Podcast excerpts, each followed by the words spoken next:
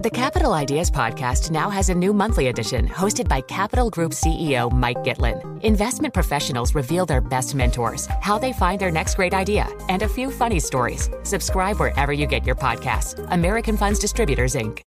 Collaborate for a greener future at the Bloomberg Green Festival, a groundbreaking celebration of the thinkers, doers, and innovators leading the way. From design and culture to technology, science, and entertainment. Hear from inspirational speakers and immerse yourself in climate solutions. July 10th through 13th in Seattle. Title sponsor Amazon. Official airline Alaska Airlines. Get 20% off using promo code Radio20 at BloombergLive.com Good morning. I'm Brian Curtis. And I'm Doug Krisner. Here are the stories we're following today. Donald Trump's former chief of staff, Mark Meadows, has been granted immunity in the special counsel investigation, the January 6th probe. Ed Baxter has that story and the rest of the global news from the 960 newsroom in San Francisco. Ed? All right. Thank you, Brian. Meadows was Trump's final chief of staff, and this means he will not be prosecuted. Sources say before the grand jury he repeatedly told Trump that the claims of election fraud were baseless. Meadows is a central player in the investigation by Smith investigating the claims that Trump and his allies sought to overturn the election. Now, there is more Trump trial news. We'll get there in just a couple of minutes. The uh, House speakership has been thrown into more disarray. That was quick. Number three, down and out. Tom Emmer has dropped his bid for Speaker. Early in the day, he reportedly was 26 votes short as well. Donald Trump came in in opposition. Now, former House Speaker, uh, uh, uh, uh former House Speaker says the core problem is not being addressed. If you don't deal with the consequences of the eight who worked with all the Democrats to put it in here, putting a new person up each time, we're going to be in the same place we were before. Yeah, that of course is uh, Kevin McCarthy. So what you have within the party is the Trump supporters who will not vote for anybody who voted to certify the 2020 Electoral College and those who didn't. And Bloomberg's Wendy Benjaminson says the effort to get the Democrats to get a speaker elected does not seem that will happen. What's in it for Democrats at this point to join the fight or to try to solve the fight for the Republicans. There's an old political adage, you know, that when your enemy is drowning, throw him an anchor, and or just watch. And I think at this point, I mean, the the scroll of concessions that Republicans would have to make to Democrats to get them on board right now is impossibly long. So the mess is still a mess. UN Secretary General Antonio Guterres says Israel needs to pull back from its bombing campaign, says while Hamas attacks are unwarranted. It is important to also recognize the attacks by Hamas did not happen in a vacuum. The Palestinian people have been subjected to 56 years of suffocating occupation. Meanwhile, Israeli ambassador to the UN, Gilad Erdan, says Guterres needs to step down. Mr. Secretary General, the UN was established to prevent atrocities, to prevent such atrocities like the barbaric atrocities that Hamas committed. But the UN is failing. Israel's Foreign Minister Eli Cohen has canceled today's meetings with Guterres. While the air attacks persist, their efforts by the U.S. and other Israeli allies to try everything before going in. Bloomberg's Oliver Crook in Tel Aviv says today, even dropping flyers on Gaza saying basically that if you have any information with phone numbers and all this and this sort of thing about where hostages may be being held, offering money, saying that there will be safe passage, and trying to ensure the safety of those who basically have any information on where these hostages are being held within Gaza. And the Pentagon is sending Israel the U.S. Army's two batteries of Iron Dome radar command posts and interceptors to boost the nation's defense. A Bloomberg source says it isn't known how soon or when at this point. Uh, former Trump fixer Michael Cohen on the stand today in the New York civil suit against Trump valuations. Cohen testifying that he followed Trump's orders, and as did the rest of the team. Trump now going into court. He's a proven liar, as you know, a felon served a lot of time for lying, and we're going to just go in and see, and I think that for yourself. And Cohen? This is not about Donald Trump versus Michael Cohen or Michael Cohen versus Donald Trump. This is about accountability. The judge will make the determination in the suit. Global news 24 hours a day and whenever you want it with Bloomberg News Now. In San Francisco, I'm Ed Baxter, and this is Bloomberg. Brian. Ed, thank you. I'm Brian Curtis along with Doug Krisner, and we look now at some of the top business stories of the hour. Alphabet reported third quarter revenue and profit from its cloud business that missed analyst estimates. And this raises some concerns as investors were looking to the cloud to take the lead on company growth.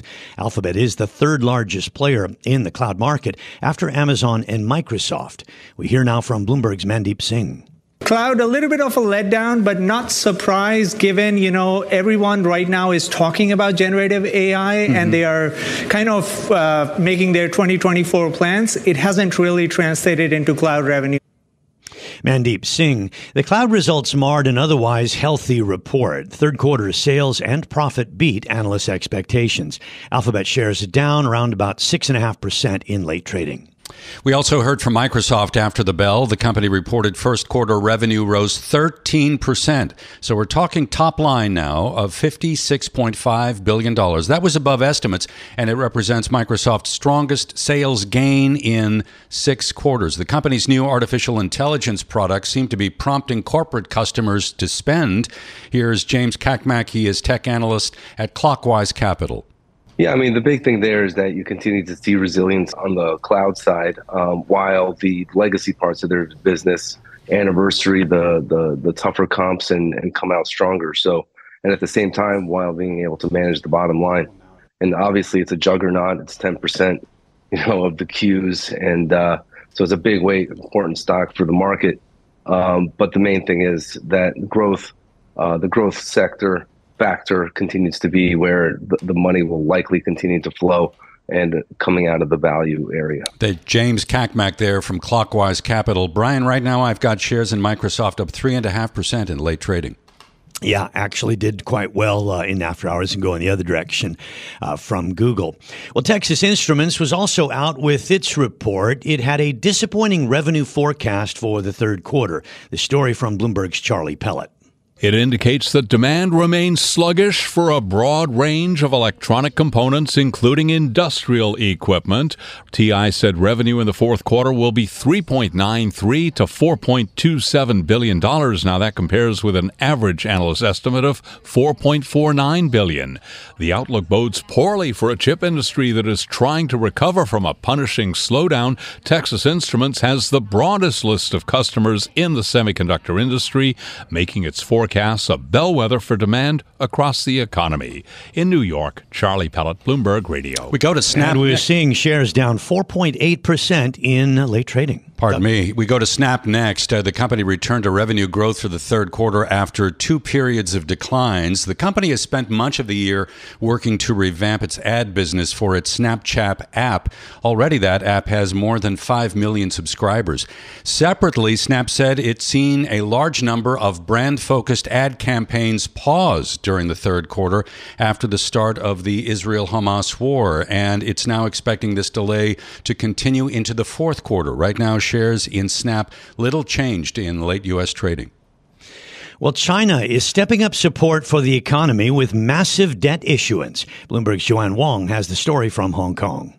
China's legislature approved a plan to raise the fiscal deficit ratio for 2023 to about 3.8% of GDP. Xinhua said the plan would include issuing additional sovereign debt worth $137 billion in the fourth quarter. The additional debt would be used to support disaster relief and construction. China has rarely adjusted its budget mid-year. The last time was in 2008 in the aftermath of the Sichuan earthquake. The latest budget revision shows that top leaders are concerned about China's economic outlook. Just yesterday, President Xi Jinping made what's thought to be his first ever visit to the central bank since he became president. In Hong Kong, I'm Joanne Wong, Bloomberg Radio.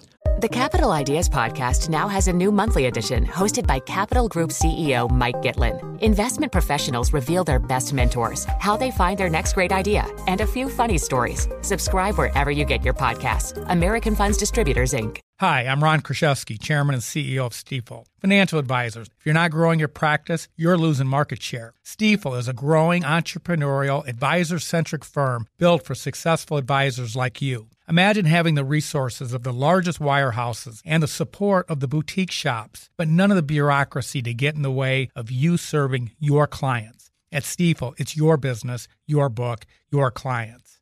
I always tell the advisors we're recruiting, I want you to come to Stifel and double or triple your business. Most of them laugh and shake their heads, but I'm serious. Don't take it from me. Take it from Stifel's number one finish in JD Power's 2023 U.S. Financial Advisor Satisfaction Study. So, there's a reason why 148 financial advisors joined Stifel last year. Come join us and find out why Stifel is the firm where success meets success. Visit www.choosestifel.com. Stifel Nicolaus and Company Incorporated, member SIPC and NYSE.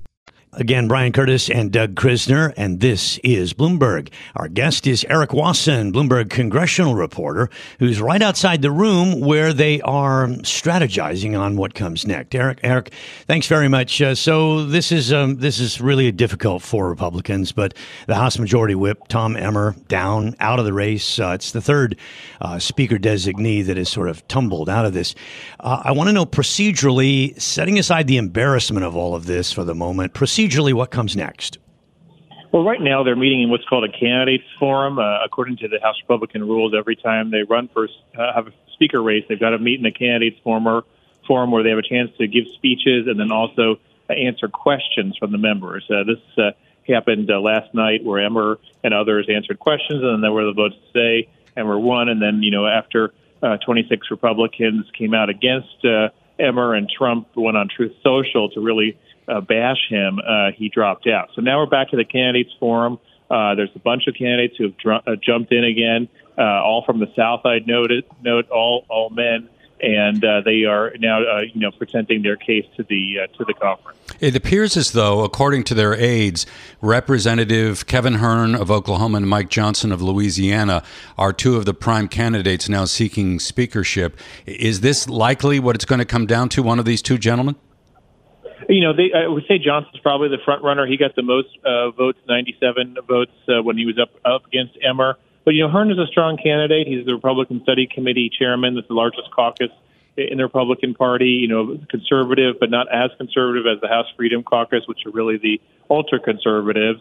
Uh, that that group is running two people: uh, Mark Green of Tennessee and also Byron Donalds of Florida, who ran before. It kind of splits their vote a little bit. There's a couple surprise entrances into the race. Chuck Fleischmann of Tennessee, he's an appropriator, energy uh, spending panel chairman. Uh, you know, he would sort of probably be representing the appropriations, more traditional establishment view. Uh, you know, he's jumped in, and then Roger Williams of Texas, uh, also a very uh, minor figure in the House, but someone that could, you know, small business committee uh, person, uh, you know, who could potentially again emerge as a consensus candidate everyone else uh.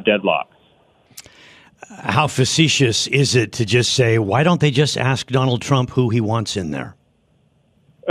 You know, I think uh, Trump will probably stay out of this. He had a personal animosity towards Emmer because Emmer wouldn't vote to overturn the election. There were other, uh, you know, spats over the years. Uh, Emmer also had voted to basically preserve uh, gay marriage rights, something that conservatives didn't forgive him for. Uh, you know, I don't the, the, all the candidates that are in there now all voted uh, with Trump to overturn the election. So I don't think he's really going to care too much between them or, or to weigh in. I mean, I could be wrong, uh, but I don't see him generate any of these candidates generate the same opposition that Emmer did in Trump world. One of the things that we're trying to understand vis-a-vis the market is whether Treasury market in particular is concerned about uh, moving up against a deadline uh, for funding that would necessitate a government shutdown. Is that being talked about? Is is the GOP feeling any pressure to find a speaker quickly?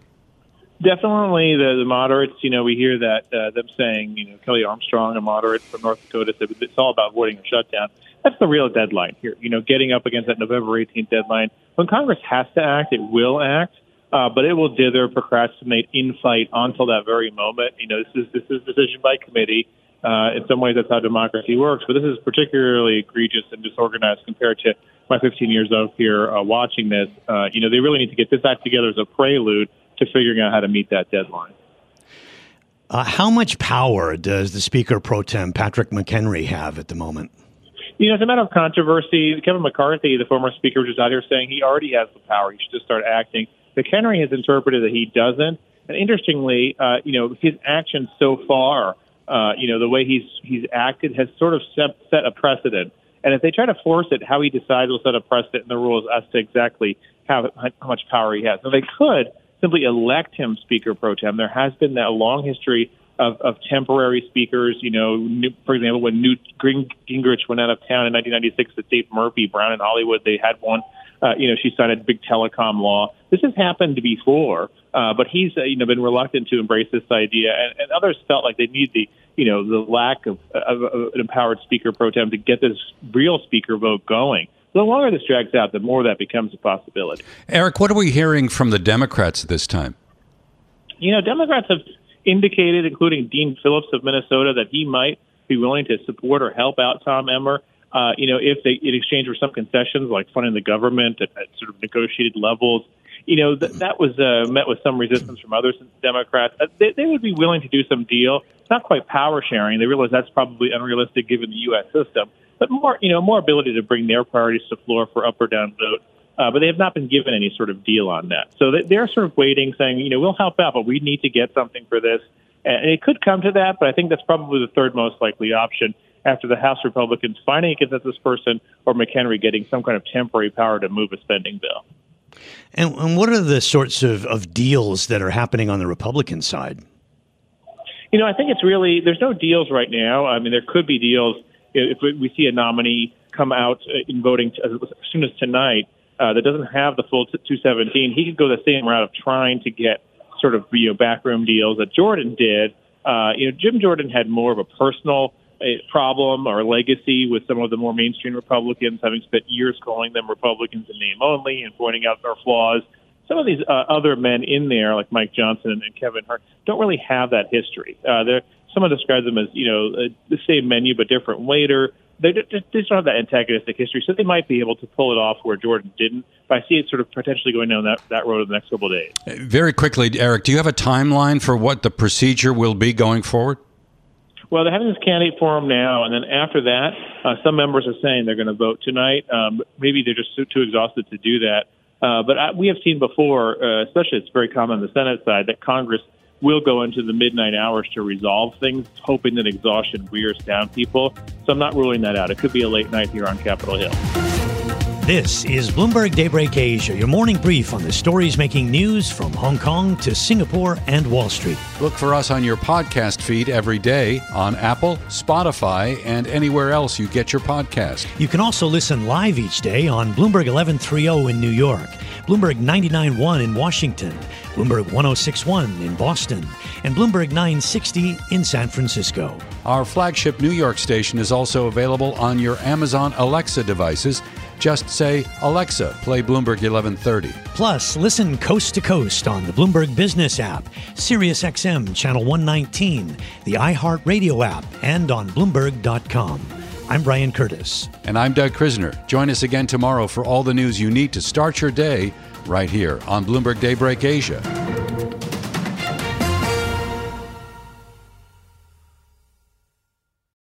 Collaborate for a greener future at the Bloomberg Green Festival, a groundbreaking celebration of the thinkers, doers, and innovators leading the way. From design and culture to technology, science, and entertainment. Hear from inspirational speakers and immerse yourself in climate solutions. July 10th through 13th in Seattle. Title sponsor Amazon. Official airline Alaska Airlines. Get 20% off using promo code Radio20 at BloombergLive.com slash Green Festival.